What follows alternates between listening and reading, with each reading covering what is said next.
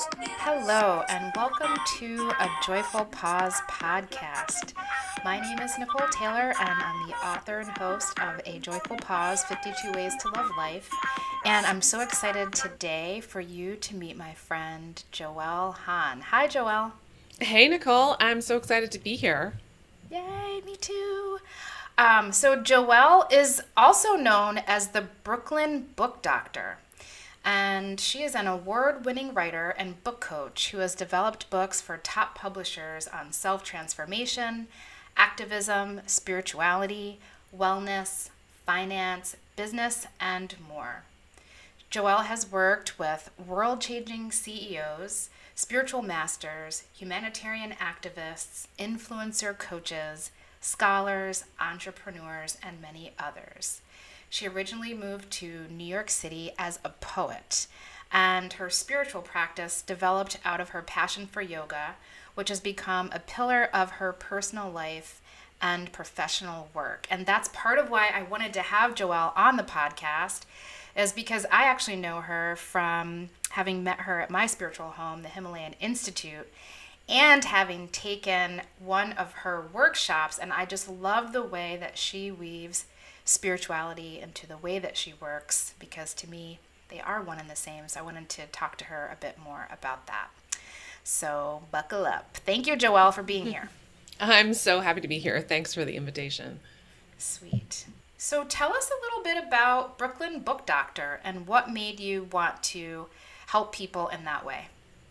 Yeah, so I worked in uh, publishing in New York City for almost 10 years as a developmental editor. And then I branched out on my own. And at first, I was freelancing, which meant I was taking on book projects and developing them. I also collaborated with people, helping them what's also known as ghostwriting their books and proposals and working in, in many different ways editorially with people working on nonfiction books. And at a certain point, actually, one after one of the books that I worked on, which was um, the personal finance book for women, I learned so much working on that that I realized that I could do things a little bit differently, like work a little less piecemeal and help a lot more people at one time. And I slowly learned how to um, build an online business. Now, that sounds really fancy. What I do is very micro. it's not like a huge business or anything. I, I'm I, I I'm much more of a yogi poet than a business person. But Brooklyn Book Doctor is a little tiny micro editorial business now. And, and the way that I've focused what I do from all that experience, both as a writer, which I didn't mention, but I came to New York as a writer, uh, both as a writer and as a book person on the publishing side, is to offer um, what is now my signature program called Book Proposal Academy, which takes people from the seed of a really good idea for a nonfiction book, which sometimes is memoir also, all the way through to the place where they can confidently pitch it to an agent or an editor. So that's like, what is your book and how is it structured and how would you talk about it to other people? How do you understand it yourself? And then how do you present it? So it's this whole journey. It's a book journey that we go on in the academy. And you joined us for like the first step of that or what I conceive of as the first step of that. There are definitely many ways to write a book, but you join us for that first little bit. And then after that, the academy goes on and we go through all these other different phases. So that's Brooklyn Book Doctor in a nutshell. I also do some one to one coaching, but mostly it's all around Book Proposal Academy. Oh, I love that. It's just really wonderful to have um, it feels like a friend walking next to you while you're in that process. Yes. Um, when I wrote A Joyful Pause, I was just inspired and was like, okay, I'm going to write this thing. Um, and I felt like when it came time to publish it, I was meeting with agents and going to book fairs and ultimately decided to put it out on my own. But um, what I loved about your class was that for Joyful Pause, it kind of came from, it kind of felt like it downloaded itself into my head. I feel like everybody says that, but that really did feel true for me. And with the um, spiritual memoir I was working on, like that was just my life. So I felt scared, like, oh my gosh, it's not happening. It's not coming to me in the same way. And what does that mean? And ah, who's going to hold my hand? So mm. I felt like um, that mini course that I took with you was just a really great way to um, feel like I wasn't in it alone. And writing can be such a solitary thing, and that feels necessary. And it was just nice to have that um, that hand holding in the beginning of the process. Yeah, totally. And you know what? I did not know that about you that you had taken your first book out to agents and book fairs and things like that. That's so interesting to learn that. Um, yes, it can be a lonely process. And I think we have this idea that if we're going to write a book, we have to go off and do it by ourselves and be alone and be in a cabin in the woods or a tower in Italy or something like that in order to have the inspiration to feel passionate about it and and for that all to come through. And that so rarely works for people. Maybe it worked for somebody at some point but it doesn't really work for today and who we are today. Mm-hmm. yeah. Yeah i totally feel that. So let's get a little bit more into um, how you bring spirituality into the way that you work with people. Because when I think of creativity, like I, I have a hard time separating that from spirituality. Like to me, there's a certain kind of feeling that comes that comes first and then I want to sit down and like create something. But I would say that that inner feeling feels like a connection to something bigger than me. And yes, to like, yes, if you are going to write a book, like, you do need to put in structure or you're never going to get that thing done. But at the same time, like, even once you put the structure in, it's like your being knows that it's time and opens up to something else.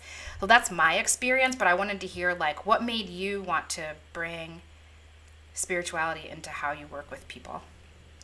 Yeah, it's such a good question. I I don't think it was a very conscious thing and I don't I just want to be clear that I don't offer spiritual counseling when I'm teaching people or guiding them. I feel like this is a secular process and people have their own practices and they're writing a book and that might not be connected to their spirituality at all. But because I have such a committed spiritual practice, also um, with the Himalayan Institute and another teacher, that that can't help but come through in how I approach, how I coach people, how I teach people, how I hold space for people. And I do find that the things that I have learned from these great traditions do help me to help other people. Like what I have learned in myself and how to approach um, situations in life or questions or intuition or even when to when to act and when not to act those kinds of things that is coming through me when i am guiding other people. Uh, so it's not a it's not a dogmatic thing it's not an overt thing. I don't know that anyone would know that my spiritual practice is informing so much of what I'm doing.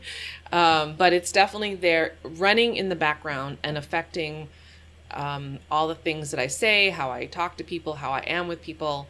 And that's really important to me because if I think, if I think, if I divorced what is so meaningful to me, what's been so nourishing for me, which is uh, a deep spiritual practice from the work that I do day to day, it would be a hard grind. And I don't think that translates well into my client work or feedback or who I attract or any of those things. Yeah, totally. Totally. And it's like, yeah, I don't find you doing anything super overt and it felt like sacred space. Mm. And we were on Zoom, you know? and so to me, I was just like, okay, like I can feel I can feel something coming through her in the way that this space feels. Um, to have a bunch of strangers immediately feel like they were in sacred space is just really powerful. And I love that it's not, uh, that's something that I'm super passionate about too, that You don't have to bring in any dogma. You can be doing something that feels or that could be classified as like quote unquote mundane, but when you bring your whole self, that just invites other people to do the same. That's right. That and that's that creates a powerful container. I'm really happy to hear you say that because that is my hope, but it's also not something that I am uh, like I said, I'm not directing anything in, in a spiritual way. It's just I do my practice. I show up for what comes up for me in my practice, and I try to show up for others in a way that has integrity with my practice. And that's really that's the container that, that that's what I bring to the container of uh, the the work that I do. Um, I think it's also interesting what you said about the connection between spirituality and creativity. Mm-hmm. And you were alluding to it that they seem to come from the same place. Do you want to talk about that? Like, what's your experience of that? Yeah. So it's like, um, it's like for me, I get this. If I'm not if I'm outside of the structure of like, oh, okay, I'm working on a project and I work on that from nine to 10 every day, sometimes that's just like literally sitting down and having that structure there and then the words begin to come. And other times, if I'm writing, it comes from, I don't know, I took a walk and I really noticed the dew on the grass and it made me feel this like quiet, soft connection inside, and that made me want to write. Mm. You know, and that soft, quiet connection is similar to a feeling that I get if I am at a certain place in my meditation practice or in my chanting practice. So it feels so similar to me that there's something deeper that I'm in touch with, and sometimes I'm just meditating, so I'm, resting in that, and other times it's like I feel that and it makes me want to express something that has felt meaningful to me. And my ways of creating are more, yeah, I mean, I think, and I also would say I am that person. Um, I think sometimes maybe it's cheesy, but I don't really care. Of like, I do think just life is a creative act. And so even, you know, what do I do after I have that moment with the morning dew on the grass? You know, how do I talk to my husband or how do I pet my dog or show up on a work call? Like, even just that feeling, getting in touch with that feeling, it kind of goes into how I show up for creating life as it is. So I think mm-hmm. that's kind of, yeah, Mm-hmm. That's kind of I like actually I feel it like in my heart right now. It's really nice. Mm-hmm. Just being in this conversation with you. But yeah, what does that mean like what does that mean for you?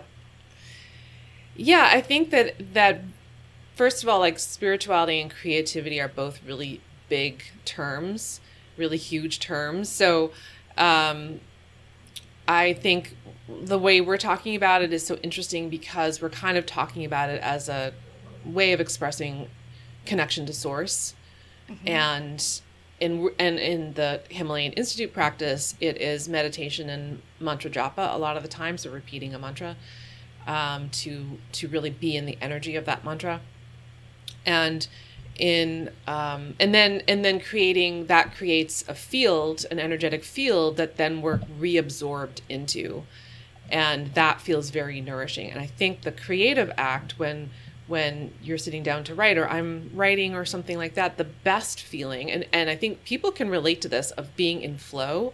Being in flow to me is similar but different than that experience of being absorbed in the energetic field of uh, that's created by a mantra practice or a, a deep meditation session.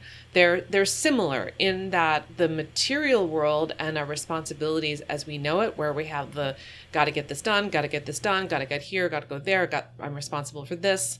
Um, time is ticking. That fades into the background. It's still there, but it fades into the background. And the thing that's more interesting and present is what's happening in the embodied moment, which is a little bit outside of time. And I find that incredibly nourishing, um, both in my meditation mantra practice and in my own writing. And when I don't have enough of those things, I start to feel like I'm like where where I can't locate myself. Like where am I? What is happening? What am I doing? Why am I doing this? It's just moving through time and moving through tasks. So I think those you know like it is a joyful pause both of those things. They have bumps in them like sometimes the meditation practice doesn't go doesn't is not as satisfying today as it was yesterday or sometimes I'm looking forward to being in the flow with writing, even if it's just journal writing, and for whatever reason it doesn't happen. Like sometimes I just cannot put my phone down, which is ridiculous, but sometimes it's that. Um, so there are little bumps, but if if I am consistently showing up for both of those things, meditation and writing, my pleasure and nourishment comes from being a little bit out of time and definitely away from my to-do list which i feel like is at least one step towards feeling connected with source. Yeah. Yeah. I find it interesting that you use the word out of time. Yeah. Because um, it's fascinating. It's like is it out of time or is it like deep in time you know what I mean? Like, are you just so there that? Oh man, that's a. I don't know. I just blew my own mind, but I think it's it feels like both. You know. Well, I can I can speak to that if you. Yeah. If yeah. You want, let's go deeper into that. Okay. So we're really going deep. Um, so I have been this summer uh, listening a lot to Eckhart Tolle's The Power of Now, which mm-hmm. in it totally surprised me um, it's an old book, you know, it was published in 2000 or something like that, 99, you know, a long time ago. And I really poo pooed that book for a long time. But man, I have listened to that book probably six, seven times now. And he talks a lot about time in there. Um, the power of now is really what he's saying in a nutshell is that now is the only time we have. The only time we actually have is now. And past is a memory trace and future is a projection that's either better or or worse than our present moment. It's like a fear. Fear a fear or an anticipation. But the only thing we really have is now. And I feel like practice and being in flow and writing both come into the now, which you could say is time. He says it's not time. He says like the now is not really in time. Um, as we know it, it's not in sequential time it's just presence. So now is kind of presence.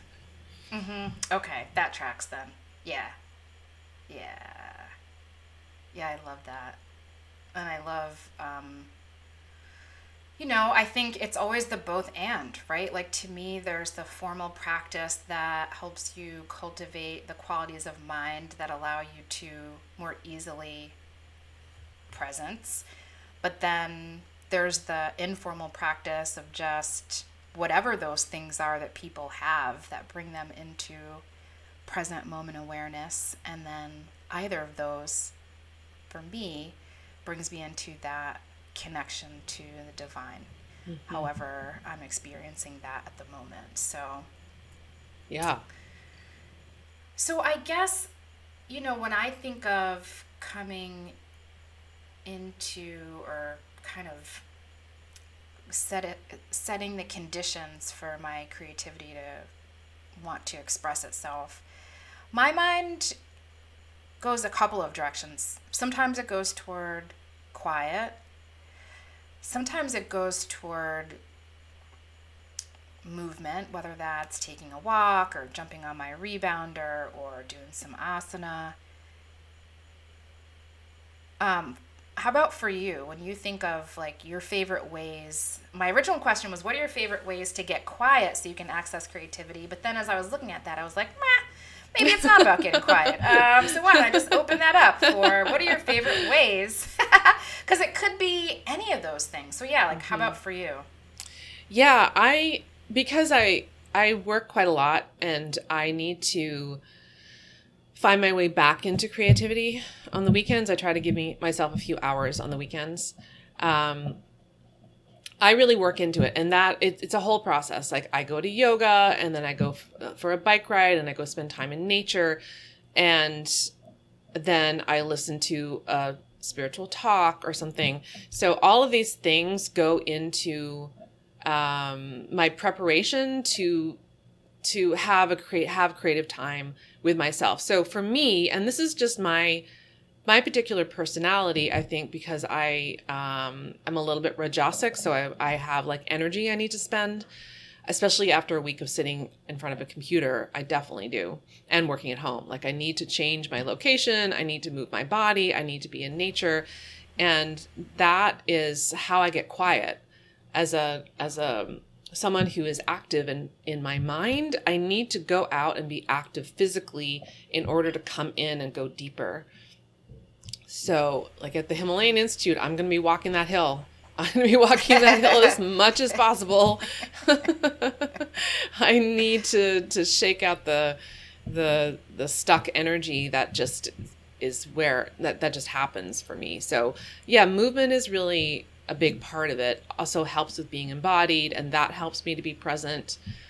Of course, they're related. So I I think, you know, it's about having tools in your toolkit and knowing when to use them for your particular situation and your particular personality. Yeah, totally. Totally. I recently got I don't know this is so random, but I um started I really like this one song by Bad Bunny.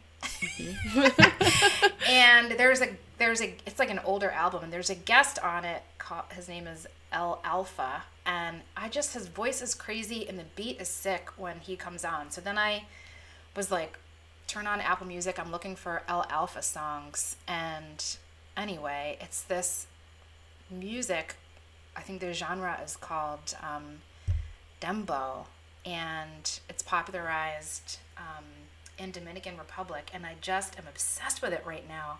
And when you said the part about movement, I was like, yeah, the other day I was just put on some of that, and I was shaking it, and then I had like so many ideas. so there is this piece of like, there's just so many ways. Like sometimes you've been moving a bunch, and stillness helps. Sometimes you've been really still, and movement helps. It's like, like you said, tools in the toolbox, and not being too rigid about any of them. This is bringing up an idea of like so, what do you say? Like, sometimes I have people who tell me they're not creative, and I'm just like, what? Hmm. Like, you're a human moving through the world. You have to be creative because you made 8 million choices today. Whether you thought about it or not, it was a choice. So, like, what do you say? Do you ever have clients or people who are kind of like, they don't, like, it's hard for them to see themselves as creative? Or is by the time they get to you, they want to write a book, so they're like about that life?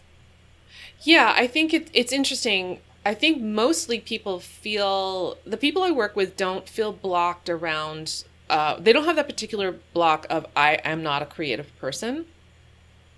Uh-huh. Um, they they may have other struggles around the idea of themselves as, as an author or the process of getting the pages done.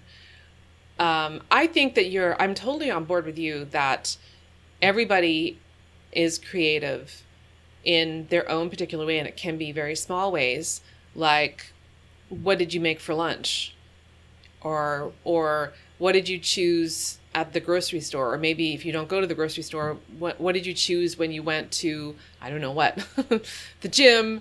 Um, how you chose to get somewhere by car by bicycle by bus but like you you're making choices which which which naturally suggests that you're choosing something for yourself. There is an act of creativity in feeding ourselves and getting to places and making decisions all the time. But I think if that label of creativity is stressful, then there's just no need to use it. There's no need to say, I'm not creative, or to say, I am creative. Like, you just don't need it. Mm-hmm. It's really about tuning in to what you prefer to do, what resonates with you, becoming present with yourself, and then letting what flows come from that and making decisions from that place. So if labels are holding you back, don't use them. There's no need, you know? Yeah. Yeah, I like that. It's very liberating for people. um, yeah. I love that. So, moving toward um, people who are interested in writing, and you know, I'm I'm actually taking a workshop up at Omega in the next couple of weeks on memoir writing, mostly just because I would like I've been avoiding it. so I kind of like, oh, go on a retreat. I'll eat some good food. I'll be in community and like face whatever I'm running from there. And um, for me, the I have two kind of I have a spiritual memoir in mind, but the one that feels more pressing right now, I is um, I think I had a tough I had a tough spring because I had a miscarriage, and when I was looking for like writing and reading are two ways that I make sense of when the world feels like it makes no sense. Mm-hmm. So I went looking for a book on miscarriages to kind of see how people dealt with this, and I did not find much. Mm-hmm. Um, and I was kind of like, so I just started writing my own experience to kind of process things as they were happening there's a part of me that's curious about if I will do anything with that or if it's just for my own healing. But I guess I'm sharing that partially to lead into the question of like, how does telling our story, well, whether telling our story is to the Google Doc on our computer and it never sees the light of day, or whether we are telling that story to a larger group of people, like, how do you think telling our story helps us to heal? Oh, it's such a good question. I love that you asked this. Um, it is it can be very important to for ourselves just as you say to understand what we've been through or what we're going through to write it down it's not everybody's way but it is a way for a lot of people. This is a way to process things and it's important and you can do it during the process you could do it after the process you could do it many years after the process. It's all good and it can be a powerful way to transmute something that was confusing or hurtful or fearful or generally challenging into something that we have a better understanding of that it's not dominating us anymore hopefully and we it's a way of metabolizing it so we can um, put it down and move forward that's really important and it's very different than writing a publishable book. And this is where this is something that I've had to distinguish for myself over the years, both as a writer and as a book coach. Because as a poet, it's all about feelings and intuition and things that are in the ether and getting them out on paper and making them interesting to myself. Um, but as a uh, nonfiction writer, which is what I've been doing more lately, you don't have as much leeway. You you're not there's not enough white space on the page. You have to really make those connections with pe- for people so they're following you on your journey, on your um, discovery, on the ups and downs, and then it has to be a great experience for somebody else. And that's where there's more consideration on the part of the author, me, to take into consideration how my audience is going to understand or not understand what I'm saying. And that's where there's a fine line because I want to say the story, I want to narrate the story in some kind of way that I've decided about, and that's how I want to do it. And then at the same time, it's equally important to make sure that I'm giving my audience enough clues so they're coming along with me threading things together so they can follow me and be in that experience with me, like learning how to do embodied writing. So it's not just for myself anymore. I'm telling a great story in a compelling way, but now it's for somebody else. And that is really different than writing for healing. I think they both mm. have their place. Yeah. Say just say like a teaspoon more. I think they both have their place. And sometimes, especially you were talking about memoir writing, especially for memoir writing, uh, sometimes memoirists have to write a lot first to figure out what the book is, to figure out if it is something that they want to make public, just like you said. They want it to they want it to reach other people and have other people experience that story. And then after writing a lot and figuring that out, then decide, okay, is this something I want to publish or did I just need to really write that and commit myself to that with a lot of enthusiasm for a while, but now I actually don't need to publish it. I just needed to get it out. So for memoir, I think there can be a period of time where you just don't know which one it is or how it might go. You have to spend a little bit of time figuring that out. And sometimes the answer can be surprising. It could go either way. Um, mm-hmm. I, I talk to a lot of people who are really eager to write their memoir and publish it. And often it is from uh, an impulse to be heard, to speak and be heard, which is totally natural, very healthy. And sometimes that doesn't translate into a book that other people are going to buy right? It's not going to yeah. become a purchasable item that's going to sell like hotcakes, right? So that's really the difference, I think, between the two. And you can't know sometimes till you're quite far along the way. yeah, I think that's something that you're really good at is reminding people of the business. you know, yeah. that like sometimes you're out there and it's like, oh, I'm romanticizing writing and I have my coffee and I put my feelings on paper and that's all great and that's all valid.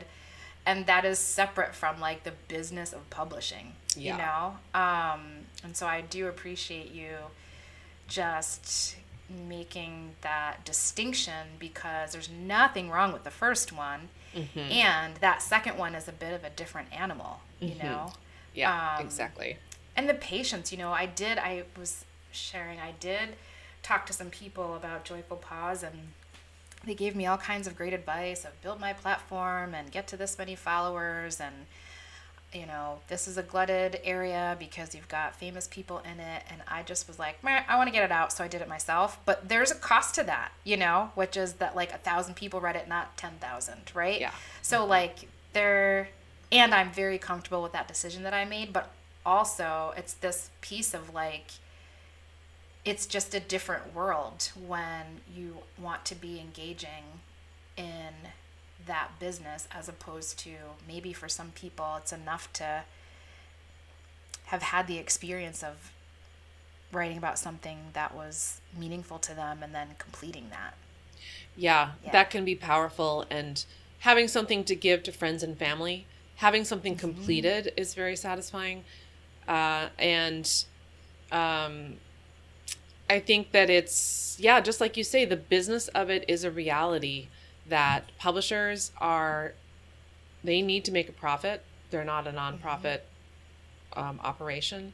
And so they want, and they know what's out there. They know what books have been published. They know what books are going to be published. I mean, to some extent. And they want that fresh take on the situation. Um, in memoir, a lot of people are writing about trauma in some way.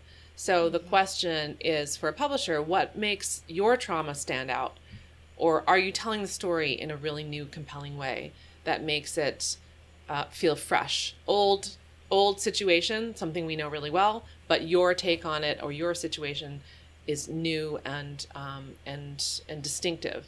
That's what they're thinking because they're thinking, how are we going to tell people about this? How are we going to get people excited about this?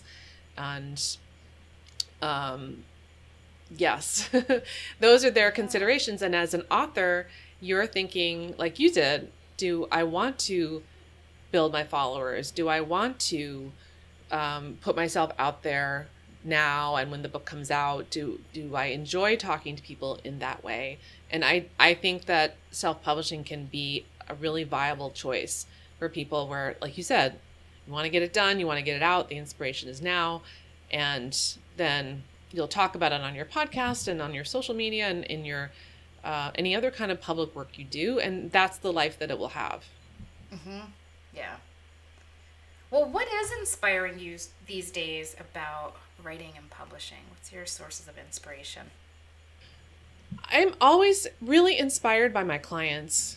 Mm-hmm. I I find the way that they work through the process of putting their book together, of putting their proposal together, of getting ready to publish, which nobody really knows until they go through it, right? We have an idea of what it's going to be like to be an author, and then you go through the process and realize it's nothing like your idea. mm-hmm. I think I think having the book, holding the book in your hand, is still a wonderful, wonderful thing. Or, you know, those those moments, those um, highlight moments, like you get an agent, that's a highlight moment. Or you finish your proposal, let's go back. You finish your proposal, that's a highlight moment. You get your agent, that's a highlight moment. You get a book deal, that's a highlight moment. You you turn it in, it gets published. You hold, you know, there's all these really exciting, satisfying places along the way and it it never looks and feels like what we think it's going to so watching my clients go through that and find the resources in themselves to uh, adjust to that to accommodate for that to meet their own gremlins however they do that and move forward or make decisions that have integrity for themselves. That to me is really inspiring like watching people in their power. I guess like any mm. coach right? You the thing that you take joy in is seeing people find their own resources inside and blossom forward. That is just incredibly satisfying and i will yeah. say that i have two sorry to interrupt you two clients one client who i worked with in 2018 who struggled and she then had breast cancer and She's not really a linear thinker, but she's a very powerful presence.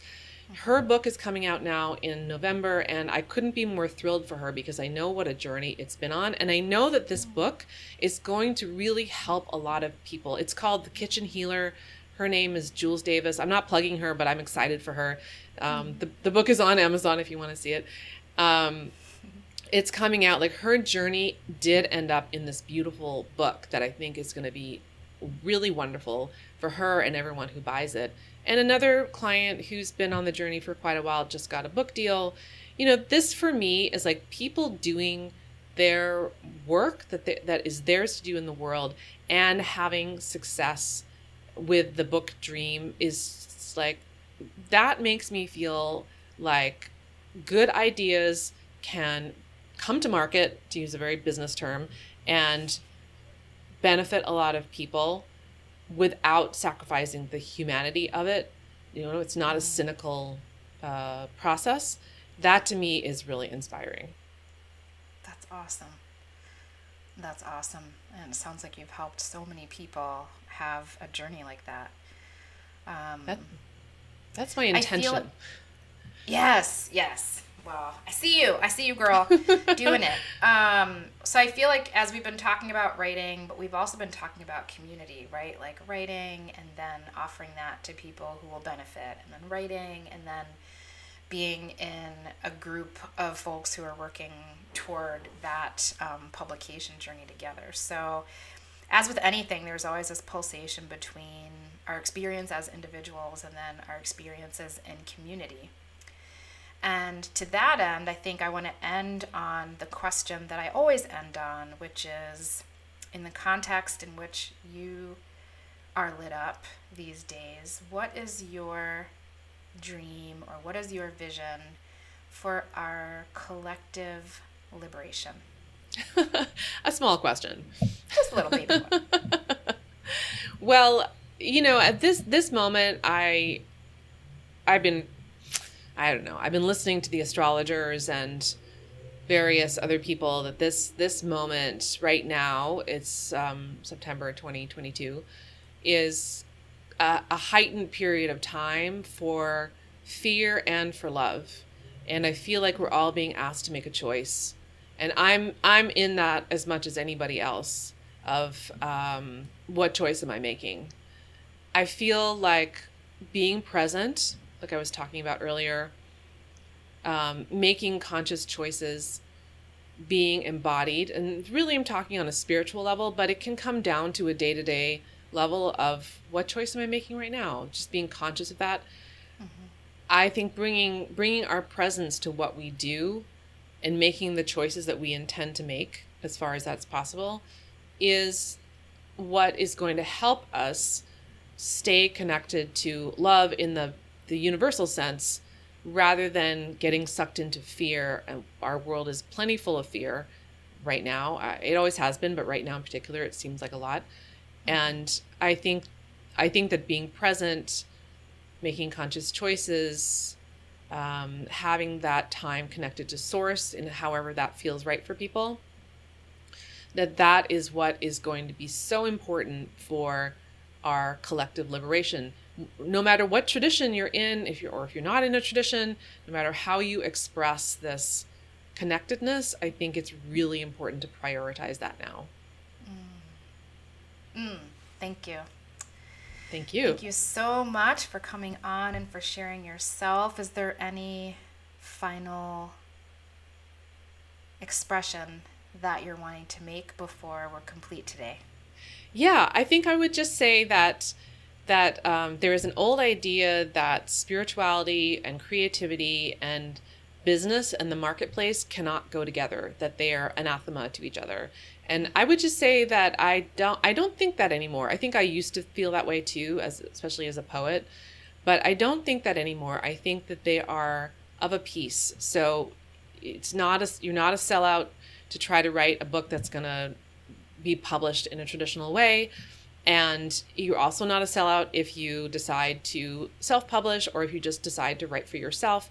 I think that that we have certain ideas about these things that don't necessarily help us to go along in our soul journey, our spiritual journey, or our creative journey. So they're all they're all they can all be really good choices together.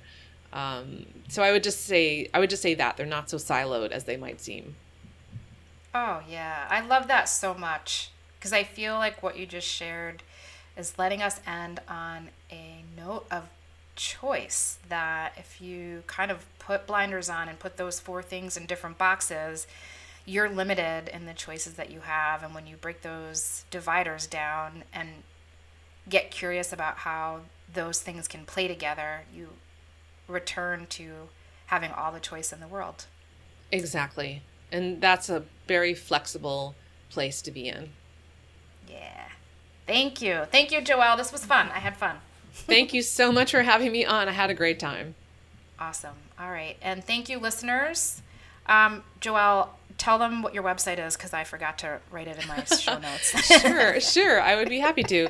My website is brooklynbookdoctor.com. So it's Brooklyn, like the city, book, B O O K, doctor.com, brooklynbookdoctor.com. And I'm also on Instagram at brooklynbookdoctor.